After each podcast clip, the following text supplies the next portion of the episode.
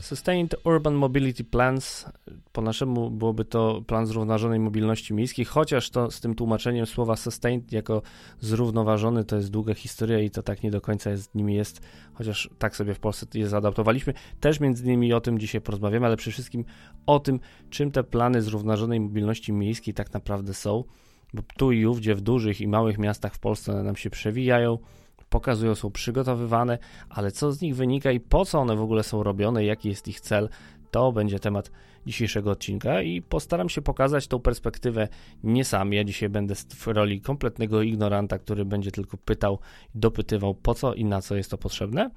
A y, czym są sumpy, y, czyli plany zrównoważonej mobilności miejskiej, powiedzą dwaj panowie, jeden od strony wykonawcy Krzysztof Ruciński, zespół doradców gospodarczych TOR, ale też youtuber na kanale Krzysztof Ruciński Polska Inaczej. Witam cię bardzo serdecznie. Witam cię, dzięki wielkie za zaproszenie. I z drugiej strony zdalnie dzisiaj z nami jest Marcin Domański z Górnośląsko-Zagłębiowskiej Metropolii, która już y, można powiedzieć, e, no właśnie Marcin, witam cię serdecznie najpierw. E, cześć, e, witam wszystkich, dziękuję za zaproszenie. W zasadzie my robimy sumpa sami, więc też jestem trochę wykonawcą e, sumpa, ale jednocześnie zamawiającym, sam u siebie zamawiam sumpa. Jesteś, jesteś można powiedzieć, żeglarzem i okrętem i o tym też właśnie chciałbym porozmawiać, ale przede wszystkim też o tym właśnie na jakim etapie, może zacznijmy od tego, na jakim etapie jesteście ze swoimi pracami, jak to u Was wygląda wyjątkowo, bo też, bo też Ty jesteś wyjątkowym samorządowcem, można powiedzieć, bo mamy jeden, jedną metropolię w kraju, e, czyli właśnie Górnośląsko-Zagłębiowską metropolię, więc zazwyczaj e, plany zrównoważonej mobilności miejskiej przygotowują albo miasta, albo miejskie obszary funkcjonalne, czyli miasto z przyległymi gminami, a Wy jesteście urzędem metropolitalnym, to gdzie jesteście teraz, powiedz mi? No już ci mówię, tak naprawdę e, to jest e, tak, że e, Komisja Europejska sama mówi, że powinny, wszystkie sumpy powinny być tworzone dla obszarów funkcjonalnych. Nasz rzeczywiście jest specyficzny, trochę może Trójmiasto ma z naszego obszaru no, też tej specyfiki, że ma pewien rdzeń dużych miast i otoczkę bardzo wielu gmin, E, I zresztą Trójmiasto też początkowo e, przy, zabierało się do tego, żeby samemu tworzyć e, plan zrównoważonej mobilności miejskiej. Czemu to jest ważne, że my to robimy samemu? No, plany mo zrównoważonej mobilności, te pierwsze wersje, jak jeszcze się nic nie wie, naprawdę tworzy się czasem po 4-5 lat. To są przykłady z podręcznika SUMP, które wydała Komisja Europejska. Nawet w mniejszych miastach tak jest. No bo przede wszystkim trzeba dojść do pewnego konsensusu politycznego, co chcemy osiągnąć, ale też jakie działania generalnie możemy wdrożyć w krótszej perspektywie. Więc my teraz jesteśmy w takim momencie, że jesteśmy po takiej bardzo rozbudowanej diagnozie. Diagnozę stworzyliśmy powiedzmy tam w rok, taką diagnozę, ja ją nazywam diagnozą jakościową, ona się opiera po, na rozwiązywaniu podstawowych problemów, które wyłapywaliśmy z różnych źródeł od ludzi, rozmawiając z nimi w autobusach, e, rozmawiając z nimi na parkingach, e, no różnych takich podstawowych, wydaliśmy taki poradnik Dobra Mobilność od przeszkód do rozwiązań. I to było punktem wyjścia, z którego wyłoniliśmy sobie trzy takie, e, trzy takie podstawowe kierunki, narzędzia, które rokują jako rozwiązanie tych wszystkich problemów. E, no było to oczywiście transport publiczny, szeroko e, rozumiany bardzo. E, były to mm, uspokojenie ruchu i polityka parkingowa. I do każdej z tych trzech, o czym pewnie jeszcze powiem później, no bo teraz odpowiadając bezpośrednio na to pytanie, pogłębiliśmy tą diagnozę, robiąc konkretne pilotaże w miastach, wraz z urzędnikami z różnych miast. Urzędnicy z różnych miast spotykali się, i tworzyli w każdym z tych tematów jakieś prototypowe rozwiązanie, e, żeby zobaczyć po pierwsze, na ile my jesteśmy gotowi na wdrażanie pewnych odważnych działań i czy my jesteśmy w stanie sobie wpisać e, w strategię, czy w razie tą część wdrożeniową te narzędzia, którymi byśmy się chcieli posługiwać, ale też po to, żeby no, ci ludzie koniec końców będą te rzeczy wdrażać, żeby oni stworzyli sieć, w którą będą mogli odważniej podejść do pewnych spraw. Jesteśmy po tym etapie. Mamy pewne wnioski zarządcze, więc jesteśmy gotowi tak naprawdę na sformułowanie e, raz, że celów strategicznych, które już w zasadzie mamy na dłuższy okres czasu, i tych narzędzi, które rzeczywiście mogą być przyjęte. No, bardzo byśmy nie chcieli stworzyć pułkownika, a, czyli takiego dokumentu, który ląduje na półce, a niestety dotąd, i to był zarząd Komisji Europejskiej, większość tego typu dokumentów to było właśnie takie, a próbujmy sobie ten koncept życzeń spleść w jedność, no i z tego nic konkretnego nie wychodziło. Musi być jasny cel, e, lista narzędzi e, wyselekcjonowanych, które mamy szansę wdrożyć, o których zresztą pewnie jeszcze będę miał okazję dziś powiedzieć i, no, jedziemy. Więc my już wiemy, jakie to mogą być narzędzia, mamy ustalone cele, nie mamy jeszcze ustalonych poprzeczek, ale to wszystko, o czym mówiłem, trwało już uwaga, 3 lata, więc e, no, to nie jest prosta sprawa, jeżeli chcemy rzeczywiście z planu mobilności stworzyć narzędzie do zarządzania mobilnością w regionie. Teraz Krzysiek pytanie, bo tak słucham tego i e, pojawia mi się w głowie pytanie, tak jak mówiłem, dzisiaj będę kompletnym ignorantem, e, że są dwa powody, dla których samorząd coś robi. Pierwsze dlatego, że musi, drugie dlatego, że stanie za to pieniądze. To po co są sumpy potrzebne? Które rozwiązanie tu jest prawdziwe?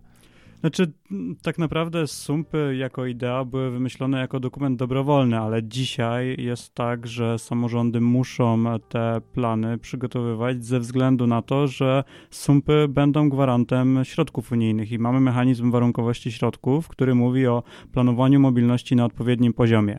Więc dzisiaj mimo że zgodnie ze sztuką te sumpy trzeba robić właśnie te 2, 3, 4 lata, mamy wyścig o to, żeby zrobić sumpy jak najszybciej, e, po to, żeby mieć e, spełniony ten warunek i po to, by być w pierwszej kolejności do środków unijnych. No i pojawia się tutaj nam wyzwanie związane z kwestią tego, że etap ustaleń politycznych w aglomeracjach, w różnych miejscach e, bardzo złożonych, no on musi trwać. Jeśli etap ustaleń politycznych trwa miesiąc, no to bardzo trudno będzie taki dokument wdrożyć i bardzo trudno jest nam jako wykonawcy przygotować dokument, pod którym podpiszą się wszystkie samorządy, a my mówimy o projektach, gdzie tych samorządów może być nawet 50 i to są duże miasta, średnie miasta, mniejsze miasta, gminy wiejskie, no i oczywiście my możemy przygotować propozycje i doszliśmy już w wielu miejscach do tego etapu, gdzie mamy gotową listę działań, ich jest powiedzmy 70, natomiast e, no, tam jest co najmniej zawsze kilka zapisów, które są kontrowersyjne, nawet nie dlatego, że kontrowersyjne, bo chcemy gdzieś zamykać ruch, tylko kontrowersyjne z tego względu, że na przykład idziemy do samorządowców i mówimy im, że trzeba się dogadać w kwestii jednego organizatora transportu dla obszaru, a wiemy, jak wygląda w Polsce sytuacja z organizatorami transportu. E, jest ich multum i bardzo trudno pogodzić te interesy i nie sprzyja nam tu ustawa. I nagle przychodzi Komisja Europejska i od 2025 roku będzie, e, będziemy musieli do Komisji Europejskiej raportować postępy we wdrażaniu zrównoważonej mobilności. Jest coś takiego, co się nazywa wskaźnikami zrównoważonej mobilności. E, no i nagle okazuje się, że plany to już nie jest tylko zabawa w listę życzeń, ale to są konkretne rzeczy, do których muszą się zobowiązać samorządy e, i one muszą zostać zrealizowane, a żeby je zrealizować, trzeba się dogadać politycznie ponad podziałami. Co jest niesamowitym wyczynem w polskich warunkach i bardzo jestem ciekawy, co z tych obecnie tworzonych sumpów wyjdzie w praktyce. Marcin, no ale jest też taka sprawa, że jak, jak ja to słyszę, no to chyba nie chodzi tylko o ten hajs unijny, żeby po prostu znowu Unię oszukać i powiedzieć, no zobaczcie, jakiśmy tutaj wspaniały transport publiczny zrobili, podczas kiedy znowu wylejemy e, ileś tam setek metrów sześciennych e, betonu asfaltowego. E, powiedz mi, z twojej perspektywy samorządowca, tak naprawdę czym jest sump, tak? Do czego on ma służyć poza tym, że tutaj znowu będę, będę się tego trzymał, jako dzisiaj, tak jak mówię, ignorant, będę mocno na kontrze. Y, po co chcecie wyciągnąć za pomocą sumpa pieniążki unijne? Jak, jak chcecie tą Unię oszukać? Y, no fajnie, bo właśnie ja zupełnie nie patrzę z tej perspektywy i trochę mam taki problem, e, że e, w niektórych miastach dotąd strategie tworzyły wydziały, departamenty, funduszy. Bardzo często teraz jest tak, że jedynymi gotowymi strukturami są e, po prostu ośrodki zarządzające e, unijnymi pieniędzmi i to się zaczyna zmieniać, tak? Powoli strategia przechodzi tam, gdzie powinna być, do wydziałów, departamentów merytorycznych. Tak jest w naszym przypadku, bo fundusze są wtórne. My w Sumpie rzeczywiście upatrujemy takiego y, przewodnika do prowadzenia zrównoważonej mobilności. No podam na przykładzie, my sobie wyznaczymy cele strategiczne na rok 50. jeżeli oczywiście tam się wszyscy zgodzą, jesteśmy teraz na tym etapie, ale cele strategiczne są zawsze mniej kontrowersyjne. Najbardziej kontrowersyjne są zapisy, co konkretnie ma być, już konkretnie co do realizacji, ale też się mówi o tym, że sumpy nie powinną być listą inwestycji. Więc e, e, dla nas to jest tak, że cele strategiczne na 50 rok, ale żeby je spełnić, E, no to musimy jakieś działania e, w krótkim e, okresie czasu. U nas tu nie ma co ukrywać, każdy widzi, że idziemy w kierunku kolei metropolitalnej. Dużo mówimy o polityce parkingowej w tych największych miastach, bo trochę mniejszym problemem u nas są korki, a większym to, że te samochody jadą bez korków i w końcu gdzieś się muszą pomieścić na końcu. E, więc e, mówiąc o tych e, rzeczach, szukamy narzędzi do 30 roku i co jest w tym procesie najważniejsze, że co 5 lat chcemy przeprowadzać duże badania, które będą nam powiedziały, czy do, te dobrane narzędzia są prawidłowe, bo może się okazać, że się gdzieś pomyliliśmy. I w przyszłym roku przeprowadzimy pierwsze takie badania dotyczące nawyków mobilności. Na tej podstawie ustawimy sobie poprzeczkę, wskaźniki do tych celów E, strategicznych, które tam będą dotyczyły głównie e, tak zwanego modal split, czyli kto ile czym jeździ, e, ale myślę, że słuchacze Twojego kanału znają to określenie, czyli no, zależy nam na tym, żeby jak najmniej ludzi jeździło własnymi autami, co u nas jest bardzo dużym wyzwaniem. E, na pewno nie przekonamy wszystkich do, na tak dużych odległościach przy tak rozbudowanej sieci drogowej do porzucenia samochodu na całej trasie. Na pewno będą to kwestie związane z, e, z, z emisjami, ale u nas będzie to też współpraca sama w sobie. I te cele, żeby sprawdzić, czy my w ogóle idziemy jakiś krok do przodu, musimy co ileś tam lat ewaluować. Więc dla nas ma być to przede wszystkim narzędzie długofalowe e, pokazania tego, w co my powinniśmy pójść i czy idziemy dobrze. Jeżeli teraz mówimy kolej, a kolej się znaczy, raczej bym liczy, nie liczył na to, że, że ona się nie sprawdzi, no ale musimy sprawdzić, czy, czy to jest to, czy to jest wystarczające, czy jeszcze gdzieś oprócz tej jednej, um, um, jednej marchewki, jednego kija, potrzebujemy na przykład więcej, e, więcej tego typu działań. Więc dla nas to jest takie światło, które nas gdzieś prowadzi do jakiegoś celu ostatecznego i co ileś lat, no to pierwszy sump, stworzenie pierwszego sumpa zajmuje tyle czasu. Potem należy go uaktualniać, a nie pisać od nowa, bo dotąd tak z reguły było, że ludzie pisali jakiś dokument strategiczny, nowa perspektywa unijna, nowy. Taka trochę funduszoza, no o tym się mówi, o tym się mówi na różnych szczeblach, e, również w ministerstwach, które funduszami się zajmują. Podejście się po prostu zmienia. E, fundusze są wtórne do tego, co, co piszemy. Natomiast no, istotnym jest ten fakt, że jedynym mechanizmem, jaki ma Komisja Europejska, żeby wymusić jakość tego i wymusić w ogóle od nas myślenie strategiczne, co nie jest jakimś tam standardem jeszcze e, w polskim samorządzie, to jest, e, to, jest to, że no, instrument finansowy, więc no, mocno naciskają i no, ja osobiście mam tylko z tym problem taki, że naprawdę ja uważam, że, że e, na wiele czasu, na wiele rzeczy potrzebuje jeszcze trochę czasu, tak? E, I, a tu zbliża się gdzieś ten przyszły rok, kiedy się mówi o, o funduszach unijnych i to fundusze są jakby tutaj wtórne, ale one są ważne z tej sprawy, że dla Komisji Europejskiej y, mocno się przypatrującej sprawie, bo przecież e, Ministerstwo Funduszy i Polityki Regionalnej daje nam wsparcie w pilotażu e, między innymi od inicjatywy Jaspers, czyli części Europejskiego Banku Inwestycyjnego, no bo na koniec to gdzieś oni te pieniądze też będą wykładać w różnej formie, więc finanse to jest taki raczej mm, no, instrument Komisji Europejskiej, żeby trochę zmotywować e, do działań e, e, samorządy, ale my przynajmniej u nas w metropolii myślimy o mobilności miejskiej, bo mamy takie zadanie w ogóle w ustawie zrównoważona mobilność miejska. To jest w ogóle rzadkość wprost napisane, więc dla nas ma być to przewodnik i to, jak mamy sobie planować mobilność i jak ją ewaluować przez lata. Natomiast jedną rzecz bym tutaj dodał, że warto trochę odwrócić to pytanie, nie tylko co samorządy chcą od Komisji Europejskiej, od instytucji finansujących, ale też w drugą stronę, bo ja postrzegam SUMPy jako dokument osłonowy dla Europejskiego Zielonego Ładu w dziedzinie transportu.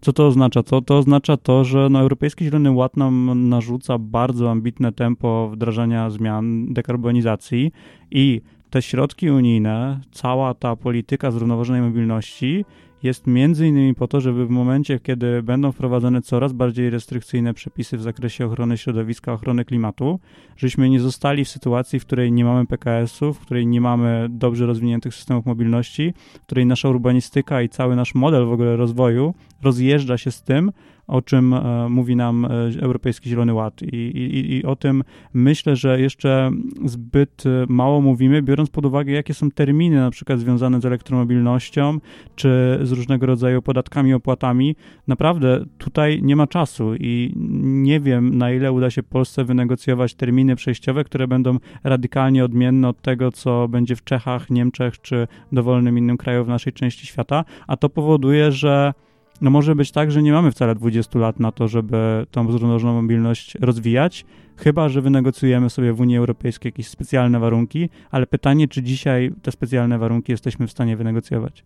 Ale zanim o warunkach, to jeszcze jednak wtrącę się w to, Krzysztof, ty patrząc ze swojej strony wykonawcy, ile masz takich samorządów, albo czy w ogóle widzisz w samorządach takie podejście, że to znowu jest kolejne narzędzie do wyciągania kasy z, z Eurosojuza i niech nam dadzą pieniądz, bo nam się należy, a my za to zrobimy drogi, a przy okazji tutaj y, Panu Bogu świeczka, diabłu ogarek, gdzieś tam rzucimy jakąś drogę rowerową albo zrobimy tramwaj, a przy okazji trzy pasy z prawej, trzy pasy z lewej. Znaczy, nawet gdyby ktoś dzisiaj chciał w ten sposób postrzegać te dokumenty, to po pierwsze, my jesteśmy nadzorowani przez Centrum Unijnych Projektów Transportowych i my, jako wykonawca, nie możemy zaproponować e, miastu czegoś, co jest niezgodne z zasadami pisania sumpów, bo jest jeden stopień kontroli, ale potem będzie jeszcze drugi stopień kontroli, bo jeśli ktoś się będzie o jakieś środki ubiegał, to Komisja Europejska dzisiaj już naprawdę nie daje ich na ładne oczy. Znaczy, jeśli gdzieś się pojawia obwodnica, jeśli gdzieś się pojawia inwestycja drogowa, to trzeba wykazać, w jaki sposób to wszystko doprowadzi nam do spadku emisji, czy do,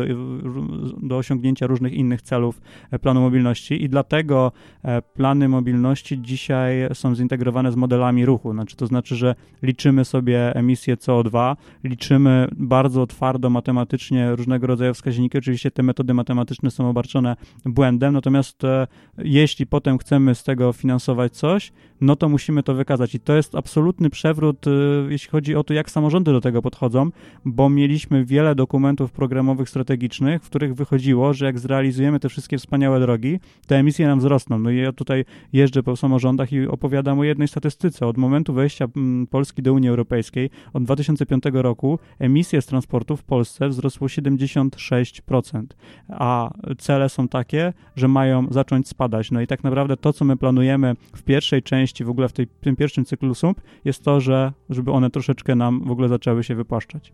Ale zaraz jeszcze zanim przejdziemy z tego tematu, ja muszę się tutaj odnieść, bo mówi, że mają zacząć spadać, ale jak otwieramy strategię rozwoju transportu dla Polski, to tam średnioterminowym celem jest wzrost emisji CO2, a jeżeli mówisz o modelach ruchu, no to modele ruchu w Polsce działają bez zarzutu. Model ruchu Generalnej Dyrekcji Dróg Krajowych Autostrad idzie dokładnie łeb w łeb razem ze wzrostem PKB, wali ruch na drogach, idziemy coraz więcej autek, coraz więcej brum brum, coraz więcej emisji, coraz więcej ropy, e, jest pięknie, no czyli wszystko się zgadza, tak? Cele realizujemy, coraz więcej emisji, coraz więcej samochodów, coraz więcej lania asfaltu, coraz większe zadłużenie Krajowego Funduszu Drogowego i teraz mówisz, że tu na białym koniu teraz, dzisiaj będę bardzo mocno na kontrze, dzisiaj będę, dzisiaj będę defetystą, dzisiaj będę anty. Mówi, że tu na białym koniu wjeżdżają nam sumpy, wjeżdża nam Komisja Europejska, która przecież, no, w Unii Europejskiej jesteśmy ile, 16 lat? 16, co ja gadam, 18 lat jesteśmy w Unii Europejskiej, tak mi ten czas leci. I przecież ciągle, tak jak powiedziałem, ciągle tą Unię oszukujemy, że my tu zmodernizujemy za to kolej, że my tu poprawimy bezpieczeństwo na drogach. Trochę nam się to ostatnio udało, to prawda. E, że my tu zbudujemy zrównoważony transport, ale ile razy ja słyszę te piękne hasła, te piękne frazesy, e, to ja ciągle widzę, że upada kolejny PKS, że gdzieś, y, gdzieś niedaleko, tu obok y, nas, nawet w samej Warszawie, y, jeździmy wakacyjnym rozkładem jazdy w komunikacji miejskiej. W Górnośląsko-Zagłębiowskiej Metropolii, tutaj kamyczek do ogródka Marcina, no jednak bądź co bądź z gigantycznego systemu transportowego jest to system, który nam się rozsypał, bo mam niż 15% przychodów z biletów, gdzie ten zjazd pasażerów był chyba największy w skali kraju, jeżeli spojrzymy na transport publiczny. To teraz panowie, przekonajcie mnie, naprawdę przekonajcie mnie, człowieka, który za zrównoważony transport odda wszystko, że to nie będzie kolejna wydmuszka, która będzie służyła do tego, żeby znowu oszukać Unię Europejską, że dała nam pieniądze i kolejny raz, jak temu alkoholikowi, który mówi, że tym razem na pewno ja wezmę to na bułkę, a nie na flaszkę, że my naprawdę to dobrze wykorzystamy. Krzysztof, a potem Marcin. E, no, z mojej strony ja mogę tylko powiedzieć, że jednak raportowanie postępów w zakresie zrównoważonej mobilności na poziomie zunifikowanym na poziomie Unii Europejskiej, e, no to jest pewna rewolucja i to, że będzie można porównywać, jak sobie radzą miasta w różnych krajach i na podstawie tego Komisja Europejska będzie mogła wyciągna, wyciągać różne wnioski dotyczące swoich programów, to jest jednak pewna zmiana. No a druga rzecz jest taka, że jakie pisma przyszły do samorządów, które aplikowało środki w tej perspektywie unijnej, e, jakie, jakie są odpowiedzi ze strony Komisji Europejskiej, że proszę Państwa, no mamy Europejski Zielony Ład, próbujecie złożyć programy, w których próbujecie wydać znowu 80% pieniędzy na drogi i nie tędy droga. I naprawdę my dzisiaj pracując nad dokumentami transportowymi, przychodzi w pewnym momencie właśnie Jaspers, przychodzą Hiszpanie, przychodzą Holendrzy czy ktokolwiek inny i oni nagle zaczynają zadawać pytanie, jak wy zamierzacie uratować klimat. No i wtedy się bardzo dziwnie robi, bo, bo, bo wiele osób jeszcze w Polsce w ten sposób nie myśli. E, no i zaczyna się liczenie na różne sposoby wskaźników, tylko no tutaj się pojawia pytanie, na ile właśnie jesteśmy w stanie te wskaźniki jakoś tam tak sprytnie wyliczyć, a na ile jednak e, trzeba będzie po prostu jakieś postępy w zakresie zrównoważonej mobilności wykazać, żeby te środki były, a środki unijne są absolutną świętością w samorządach i, i, i nikt jakby z nich nie zrezygnuje. Jeśli trzeba będzie coś zrobić, żeby te środki dostać, to, to myślę, że będzie to robione. Marcin. No, ja powiem y, inaczej, bo o sumpach się mówi w ogóle jako o procesie. I ja też powiem ci, no, nie stanie się wszystko od razu. E, I o tym też mówią e, ludzie z Komisji Europejskiej. Jednak o polityce e, transportowej czy mobilnościowej decydują władze miast poszczególnych, obszaru metropolitalnego. No, my, jako powiedzmy metropolia, mamy jakąś tam swoją wizję i przekonania, natomiast jasna sprawa jest, że, że no, no to, te rzeczy, które są kontrowersyjne, E, no trudno za ich pomocą przekonać większość i wygrać e, później e, wybory, tak? Więc chodzi o to, żeby szukać takich rzeczy, to ja podam przykład chociażby związany właśnie z tym, e, po co robiliśmy te nasze pogłębienia w szkołach prototypowania. No, oczywiście oprócz jakiejś takiej dużej marchewki, którą upratrujemy w kolei metropolitalnej i tam widzimy szansę, tak, tak odpowiadając na to, że mamy 15% e, przychodu z biletów, no tak naprawdę to jest dlatego, że e, u nas zawsze i wszędzie wygodniej się jeździło samochodem, bo od 70. lat e, była no, tak rozbudowana infrastruktura drogowa, że teraz nie jest, no, a to się kończy, tak jak już mówiłem, w centrach, nie da się e, w inny sposób, no, no, trzeba dać jakieś ograniczenie. I właśnie, jeżeli mówimy o ograniczeniach ruchu, chociażby w centrach, to jest ich kilka poziomów, to tam z angielskiego się mówi Urban Vehicle Access Restrictions, I mm, e, jak długo się o tym mówi, to e, płatne parkowanie w dużych miastach to już jest normalka, ale my mamy takie miasta, w których jeszcze, jeszcze tego nie ma, choć miasta się przymierzają, to jest ten akurat poziom restrykcji najmniej kontrowersyjny dla mieszkańców. Jest to im łatwo wytłumaczyć, czemu tak, a szczególnie, że on jest korzystny już zupełnie dla tych mieszkańców, którzy mieszkają w strefie i dostają abonamenty. Więc stopniowo szukać takich rzeczy i nie rzucać się od razu z E, z motyką na słońce, e, bo inaczej, no, no przepraszam, ale no jakby e, też trzeba patrzeć na to, jakie są cele, cele polityczne władz, no i to jest zrozumiałe. Więc to się nie zmieni od razu, to będzie trwać całe lata, ale mimo wszystko jestem optymistą i jeszcze powiem tak, że rzeczywiście mm, to, że my będziemy musieli monitorować postępy w jakiś tam sposób e, i Komisja Europejska będzie nas sprawdzać, no to jest, e, to jest e, ważne, bo mm, w jakiś sposób te miasta będą mogły trochę się porównywać, chociaż no ja sądzę, nie da, nie, sumpy będą nieporównywalne i to też przed Komisją Europejską będzie ciężkie zadanie, żeby rzeczywiście zobaczyć, w którym mieście coś tam idzie. Ja podam przykład, jeżeli chodzi o ten model ruchu. Widziałem takie wyniki w jakimś E, w jednym z dokumentów, w którym po prostu emisje CO2 spadły przy budowie dróg, bo okazało się, że e, po prostu trasa przejazdu aut jest krótsza. No to więc jeżeli auta jeżdżą krótszą trasą, to emisja spada. No i proszę bardzo. Więc e, o to chodzi, że tu będzie akurat ciężko Komisji Europejskiej to sprawdzić, bo żeby naprawdę zobaczyć postępy, y, musieliby znać każdy region i jego problemy. I to jest niemożliwe. Więc tu zawsze trzeba polegać na dobrej woli e, samorządów i, e, no, i tak jak mówię, to jest proces. My ten proces na przykład zaczęliśmy od tego, żeby od urzędników, żeby gdzieś ich edukować, no i, i, wzajemnie się edukować, bo mamy naprawdę bardzo duży kapitał wiedzy w regionie, więc jedni uczą się od drugich. E, jest dużo doświadczeń, które można wymienić i tym stworzyć taką masę krytyczną, ale to będzie się działo bardzo powoli i e, przyspieszyć to mogą tylko czynniki zewnętrzne, a one już się pojawiają, wzrost cen paliwa, no, no niestety y, na, nie, na to paliwo akurat się y, VAT zeruje y, zamiast wręcz przeciwnie, tak? E, ale, ale są czynniki zewnętrzne, które mogą ten proces przyspieszyć i wtedy ludzie w Polsce również zainteresują się katastrofą klimatyczną.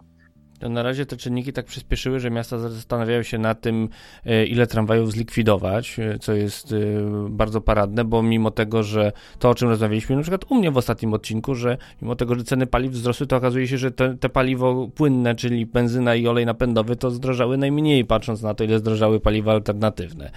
Ale tak zupełnie konkretnie, tu będzie pytanie znowu pod włos. Powiedz mi, załóżmy, że przygotowujecie swój sump, macie swoje cele, no ale okazuje się, że jest kompletna klapa to jak Komisja Europejska Wam zareaguje na to, że wtłoczyliście jeszcze więcej samochodów e, w Górnośląską Zagłębiowską metropolię? Zostaniecie pozbawieni pieniędzy? E, no, to jest jakby trochę, wydaje mi się, jeżeli by tak było, byłoby to dość dziwne, no bo z drugiej strony jak prowadzić zmiany na lepsze, skoro, skoro nie ma się tych pieniędzy? To powiedz mi, jak działa ten mechanizm kija? O marchewce, o marchewce to już wiemy, tak? Jak działa marchewka, ale jak, jak tu zadziała kij? E, ale ten kij od Komisji Europejskiej. Wiesz, tak, no, no. To tak naprawdę sumpy są, e, sumpy są po to, e, żeby sprawdzić, czy te środki, które będą wydane, będą wydane racjonalnie, a nie jakby nie, nie odwrotnie, nie żeby sprawdzić, czy po wydaniu, znaczy to też, nie, ale można sobie założyć, o tym się akurat mało mówi, że jeżeli okaże się jednak, że cele nie zostały zrealizowane, no to już w następnej perspektywie tej dotacji nie będzie, dopóki czegoś nie poprawimy. E, o tym się mało mówi. Na razie tylko mówi się właśnie o tym, że e, SUMP e, ma zagwarantować, że te środki na pewno będą wydane dobrze, no ale tego się nie da sprawdzić w, na poziomie koncepcji. No, stąd my tak bardzo często mówimy o pilotażach, o jakichś prototypach, bo, bo my sobie możemy to sprawdzić na małym przykładzie, czy ta metoda się sprawdza, no ale jeżeli się, wy... ale niektórych rzeczy nie da się tak zrobić. Jeżeli wydamy od razu duże pieniądze na jakiś system transportowy, który nie przyniesie korzyści, a na papierze w sumpie wyglądał dobrze, bo tak naprawdę papier, model zawsze wszystko przyjmie, no to nie mam odpowiedzi na to pytanie, co zamierza wtedy Komisja Europejska w tym przypadku robić. Jeżeli się okaże, że jednak w sumpie wszyscy się pomyliliśmy razem z tą samą komisją, która tego sumpa oceniała. Natomiast jest jedna rzecz, Krajowy Plan Odbudowy i taki krajowy plan odbudowy może się powtórzyć i pewne rzeczy, które dotyczą są po pierwsze same sumpy są w krajowym planie odbudowy, po drugie tam się pojawia kwestia opodatkowania pojazdów spalinowych, po trzecie tam się pojawia kwestia stref czystego transportu i no to jest właśnie szereg wymogów, który kraj musi spełnić i myślę, że w, jakby w kolejnych latach w ramach realizacji Europejskiego Zielonego Ładu takie rzeczy będą się pojawiać i one będą uruchamiały transze środków i teraz ja mam bardzo uzasadnioną obawę patrząc na to, co się dzieje dzisiaj obecnie w pracach nad sumpami, że będziemy mieli problem z dowiezieniem pewnych rzeczy, bo tam jest między innymi reforma planowania przestrzennego, tak? bo istotą sumpów jest planowanie przestrzenne de facto. E, od tego zaczynamy. Jak robimy analizę efektywności, to wychodzi, że e, to zmiana planowania przestrzennego najbardziej doprowadzi nam do spadku emisji i będziemy to starali się udowodnić w sposób taki właśnie modelowy. Natomiast e, też jest jeszcze jedna rzecz. Sum, istotą sumpów jest badanie wpływu różnych scenariuszy E, i sumpy są oparte o scenariuszowanie i, i porównujemy efektywność różnych scenariuszy i e, zabezpieczeniem przeciwko temu, żebyśmy nie wydali pieniędzy w zły sposób, jest to, żebyśmy wy, wybrali jeden z wielu scenariuszy. I teraz to jest coś, czego w Polsce się nie rozumie i bardzo trudno jest to konsultować, dlatego no, jeszcze w zasadzie konsultacje społeczne tak w Polsce nie wyglądają, ale de facto powinniśmy w sumpach konsultować trzy różne scenariusze dojścia do zrównoważonej mobilności, a nie scenariusz trochę zrównoważona mobilność, średnio zrównoważona mobilność i bardzo zrównoważona mobilność. Tylko problem jest taki, że trudno jest sobie dzisiaj wyobrazić z mieszkańcami na konsultacjach społecznych, że istnieją trzy drogi do tego samego celu, które na przykład zakładają większy udział ruchu pieszego, rowerowego i bardziej zwartą strukturę przestrzenną, większy udział, ale kapitałochłonnej kolei, e, czy też e, jeszcze jakąś inną drogę, na przykład e, drogę elektromobilności plus różnych drogich rozwiązań typu autobusy wodorowe. Moim zdaniem w sumpach też trzeba sobie odpowiedzieć na pytanie przed wydaniem środków, co się opłaca, jakie rozwiązania przynoszą duże efekty małym kosztem, bo do tej pory mieliśmy w polskich samorządach taką tendencję, że jeśli chcemy inwestować w zrównoważony transport, to musimy wydać dużo pieniędzy, a najskuteczniejsze działania z Europy, dobre praktyki pokazują, że dekarbonizować transport można bardzo niewielkimi środkami i wolą polityczną. Tak, przykłady Paryża, tam infrastruktura rowerowa powstawała w sposób bardzo spontaniczny, taki na szybko, właśnie ze względu na, na poczucie, że musimy to zrobić e, sprawnie, bo mamy do czynienia z katastrofą klimatyczną. E, no i to samo próbujemy udowodnić sumpach i to samo wychodzi w analizach efektywności. Nie wielomilionowe inwestycje, tylko małe działania, często w sferze organizacji, takie jak właśnie jeden organizator transportu zamiast 15 organizatorów i, i 30 typów biletów. Czekaj, czekaj, ale jeden wątek, co powiedziałeś, bardzo mnie zainteresował, a ty go bardzo szybko uciąłeś. Dlaczego tak trudne jest konsultowanie tych trzech scenariuszy, o których po powiedziałeś? Co w, co w tym jest trudnego? Znaczy, bo mm, sumpy są z założenia dokumentami, które powstają przy partnerstwie interesariuszy, przy partnerstwie wszystkich podmiotów, które są zainteresowane i teraz taki modelowy sump i, i trochę takich projektów prowadziliśmy. To jest proces, w którym przez naprawdę, naprawdę długi czas rozmawiamy z przedstawicielami mieszkańców, przedsiębiorców, e, z politykami, ze wszystkimi, którzy podejmują decyzje, ze specjalistami w urzędzie, poznajemy wszystkich, rozmawiamy z ich, e, rozmawiamy o ich problemach i na podstawie tego coś proponujemy.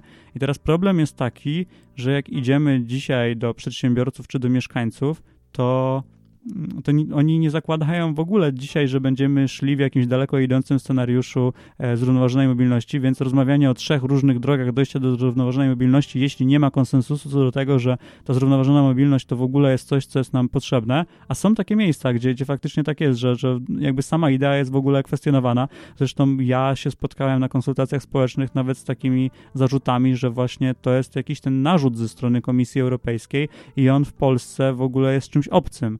E, bo, bo trzeba sobie powiedzieć, znaczy, kto robił podręcznik do sumpów, tak? Znaczy, to, to nie jest wymysł nasz polski, to jest europejska koncepcja, która ma bardzo mocne wpływy e, niemieckiej myśli planistycznej, tak? I, e, no i tutaj być może powinniśmy dostosować jakoś do naszych realiów tą całą szkołę i, i napisać polski podręcznik robienia sumpów na podstawie doświadczeń z naszymi samorządami, bo pewne założenia, które zostały wypracowane we Francji i w Niemczech dotyczące dotyczące tego, w jaki sposób dyskutujemy i jak przebiega ten proces partycypacji. My to próbujemy robić i bardzo trudno jest w warunkach Polskiej Rady Miejskiej, e, w warunkach protestów kierowców, e, przedsiębiorców, różnych grup interesów robić to w taki modelowy sposób. Ja w zasadzie uważam, że taki modelowy sposób najłatwiej dzisiaj się pracuje z młodzieżą. Ja bardzo dużo przy tych, przy tych planach pracuję z młodzieżą i też jest widać świetnie moment odcięcia. Pracowaliśmy w jednym z, z mniejszych miast.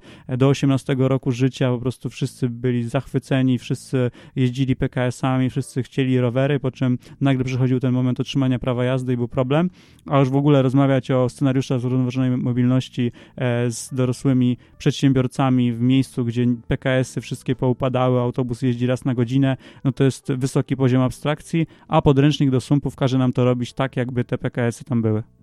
Czyli jednak Niemiec tam dzieci już zgermanił, Niemiec tam pluje w twarz, y, Unia Masońska wjechała nam po prostu z obcą ideologią. Myślę, że tu nie ma o czym rozmawiać. Myślę, że trzeba dosypać węgla i dolać e, benzyny. Marcin, a jak wy sobie radzicie? To już w ogóle Śląsk to taki region, dla niektórych można powiedzieć, że już Germania kompletna. To jak u was wygląda to?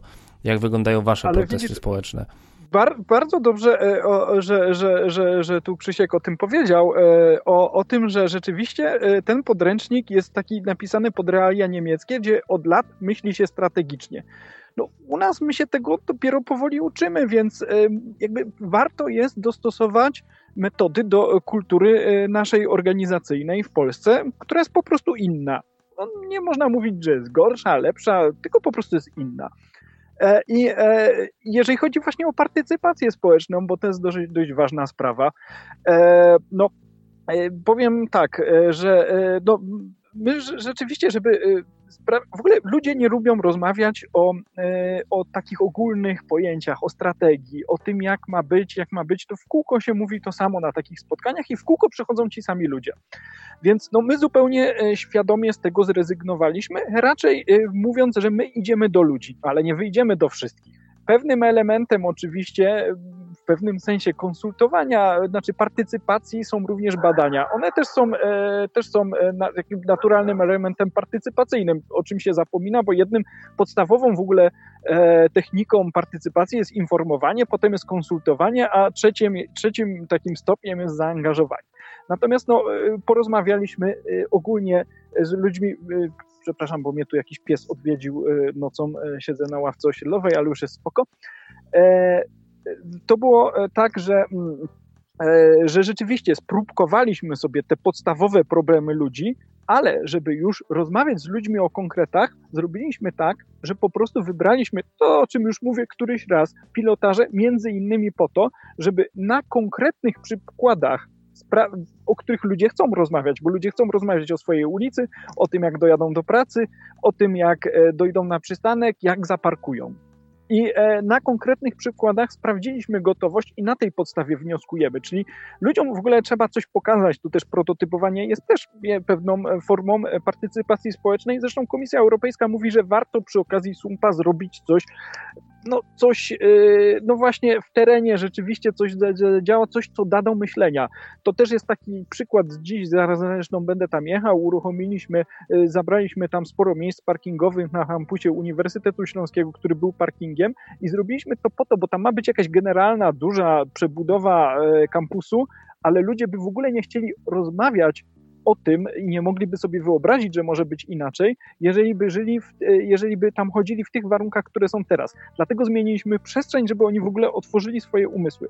I o to mi chodzi, że ta partycypacja Yy, musi być bliższa, bliższa yy, swojemu otoczeniu, bo jeżeli będziemy mówić i robić takie yy, tylko spotkania, że ok, strategia czy scenariusze, ja sądzę, sam bym tego za bardzo jako mieszkaniec nie rozumiał. Chciałbym wiedzieć, co ja z tego będę miał a nie możemy tego zrobić ze wszystkimi, także wyciągnęliśmy sobie tą próbkę. E, ale jeżeli chodzi o konflikty, no to tu się pojawiały dużo konflikty i dlatego dużo widzieliśmy, że jesteśmy jednak bardzo uzależnionym od samochodów regionem i zabranie jednego pasa ruchu, to jest przykład z zeszłego roku, w centrum miasta wywołało bardzo duże konflikty społeczne. No i rzeczywiście, e, mimo że, że ten projekt gdzieś tam przez fachowców był e, chwalony, to no, widać było duży opór społeczny, że to nie będzie raczej rozwiązanie systemowe na teraz. E, owszem, możemy to robić gdzieś z chętnymi miastami, ale na teraz nie będzie to rozwiązaniem systemowym i ludzie dali nam taki oddźwięk. Tam było oczywiście tak, że mieszkańcy popierali ulicy, a ci, którzy jechali tranzytem, nie. Klasyk. E, to samo w tych pozostałych przypadkach E, to jest też ciekawe. Z kolei w tej drugiej e, ważnej dla nas e, kwestii, czyli polityki parkingowej, i to jest bardzo fajny przykład, jak pytaliśmy ludzi wprost o płatne parkowanie, czy co oni o tym myślą, no to do niej gdzie, panie, bez sensu za co ja mam płacić, ale jak ich pytaliśmy o to, co jest dla nich ważniejsze, dostępność miejsca parkingowego, odległość od miejsca parkingowego, czy cena, to cena była na końcu. Najważniejsza była dostępność, czyli już nie wprost mówili, że właśnie właśnie chcą tego narzędzia. Więc chodzi o to, żeby w partycypacji społecznej e, e, jakby rozmawiać bardziej o problemach niż o rozwiązaniach. E, no bo to fachowcy proponują te rozwiązania i w odpowiedzi na to, jakie są problemy mieszkańców. I my tak do tego podeszliśmy w jakichś takich punktowych przykładach. No oczywiście teraz będziemy jeszcze robić badania, i z, oczywiście są zawsze aktywniejsi interesariusze, mm, y, organizacje pozarządowe i z nimi już warto rozmawiać y, o takich strategiach, ale same z siebie strategie mm, e, no, raczej nie generują konfliktów, generuje je ta lista zadań y, konkretnie co się będzie działo, że ja stracę miejsce parkingowe, że mi zawężą ulicę i będę się musiał przesiąść na tramwaj, a bardzo tego nie chcę, bo są tacy ludzie. No u nas to są jeszcze te duże, duże odległości, więc e, żeby jakby nie zakręcić się wokół takiego konfliktu i mówienia o niczym, no ja, ja bardzo sugeruję takie innowacyjne metody partycypacji społecznej, rozmowa na przykładzie jakiejś tam zmiany i ta zmiana może się dziać spontanicznie, na przykład przy okazji jakiegoś remontu, po prostu pytać ludzi, no i co się zmieniło. No, u mnie zresztą w mieście teraz jest bardzo zawężony główny trakt. On będzie zresztą uprzyjaźniany pieszym, no ale już pokazuje to jakby obserwację, że przybyło przejść dla pieszych takich w poziomie, no bo mieliśmy dużo przejść podziemnych. Miasto jest na pół podzielone taką, no, miasto jest epoki Gierka de facto, więc e, taką dużą e, autostradą śródmiejską i tutaj też można e, już z ludźmi rozmawiać o tym, co im się podoba, co nie, bo oni to widzą, bo to jest coś fizycznego, a jak rozmawia się o czymś abstrakcyjnym, jako o scenariuszach, to jest problem.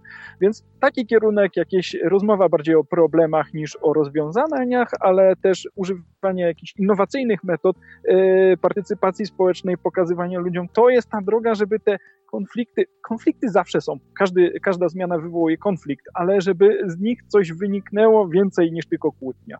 Ja y, tylko też dodam, że z badań, które prowadziłem, ja jestem naprawdę mocno zaskoczony, bo oczekiwałem, że jest mniejszy odsetek osób, które tą zrównoważoną mobilność wspierają.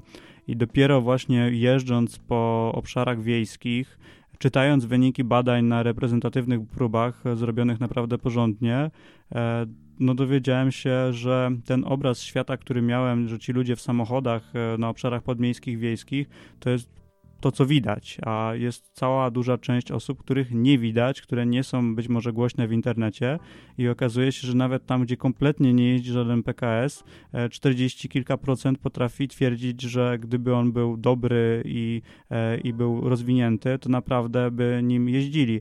I e, szczególnie wśród młodych mieszkańców to jest naprawdę widać i też dlatego się tym zacząłem w swojej działalności społecznej zajmować, że tam odsetek ludzi, dla których to jest ważna rzecz, to jest naprawdę odsetek odsetek i w 100 tysięcznych miastach w Polsce potrafi wychodzić, że ludzie w zasadzie poparliby coś takiego jak strefa czystego transportu.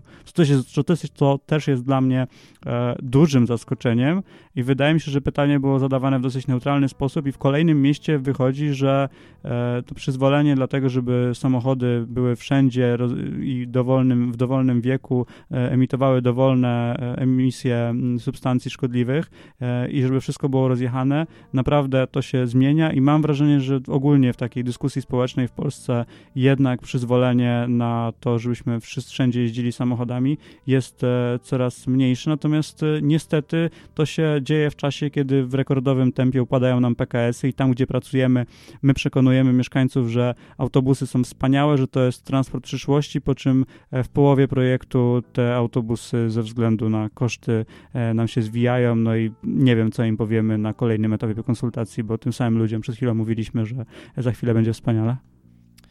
No o tym, jak jest wspaniale, jak będzie wspaniale albo nie, o tym jeszcze pewnie porozmawiamy. Dzisiaj znowu kolejny raz tak zwane rozmowy niedokończone, bo może rozmawiać długo i jeszcze dłużej, ale no kiedyś trzeba skończyć, a właśnie kolejne tematy jakby wychodzą, wychodzą jak grzyby po deszczu, jak trzy głowy hydry. No więc teraz pora wyciągnąć miecz i na chwilę je odciąć, ale wrócimy do tych tematów na pewno jeszcze w kolejnych odcinkach. Bardzo dziękuję. Marcin Domański, Górnośląsko-Zagłębiowska Metropolia. Dzięki wielkie. I Krzysztof Ruciński, Zespół Doradców Gospodarczych TOR i youtuber na kanale Krzysztof Ruciński Polska Inaczej. Dzięki wielkie. Tradycyjnie na zakończenie chciałem serdecznie podziękować wszystkim patronom podcastu, a w szczególności tym, którzy korzystają z biletów okresowych.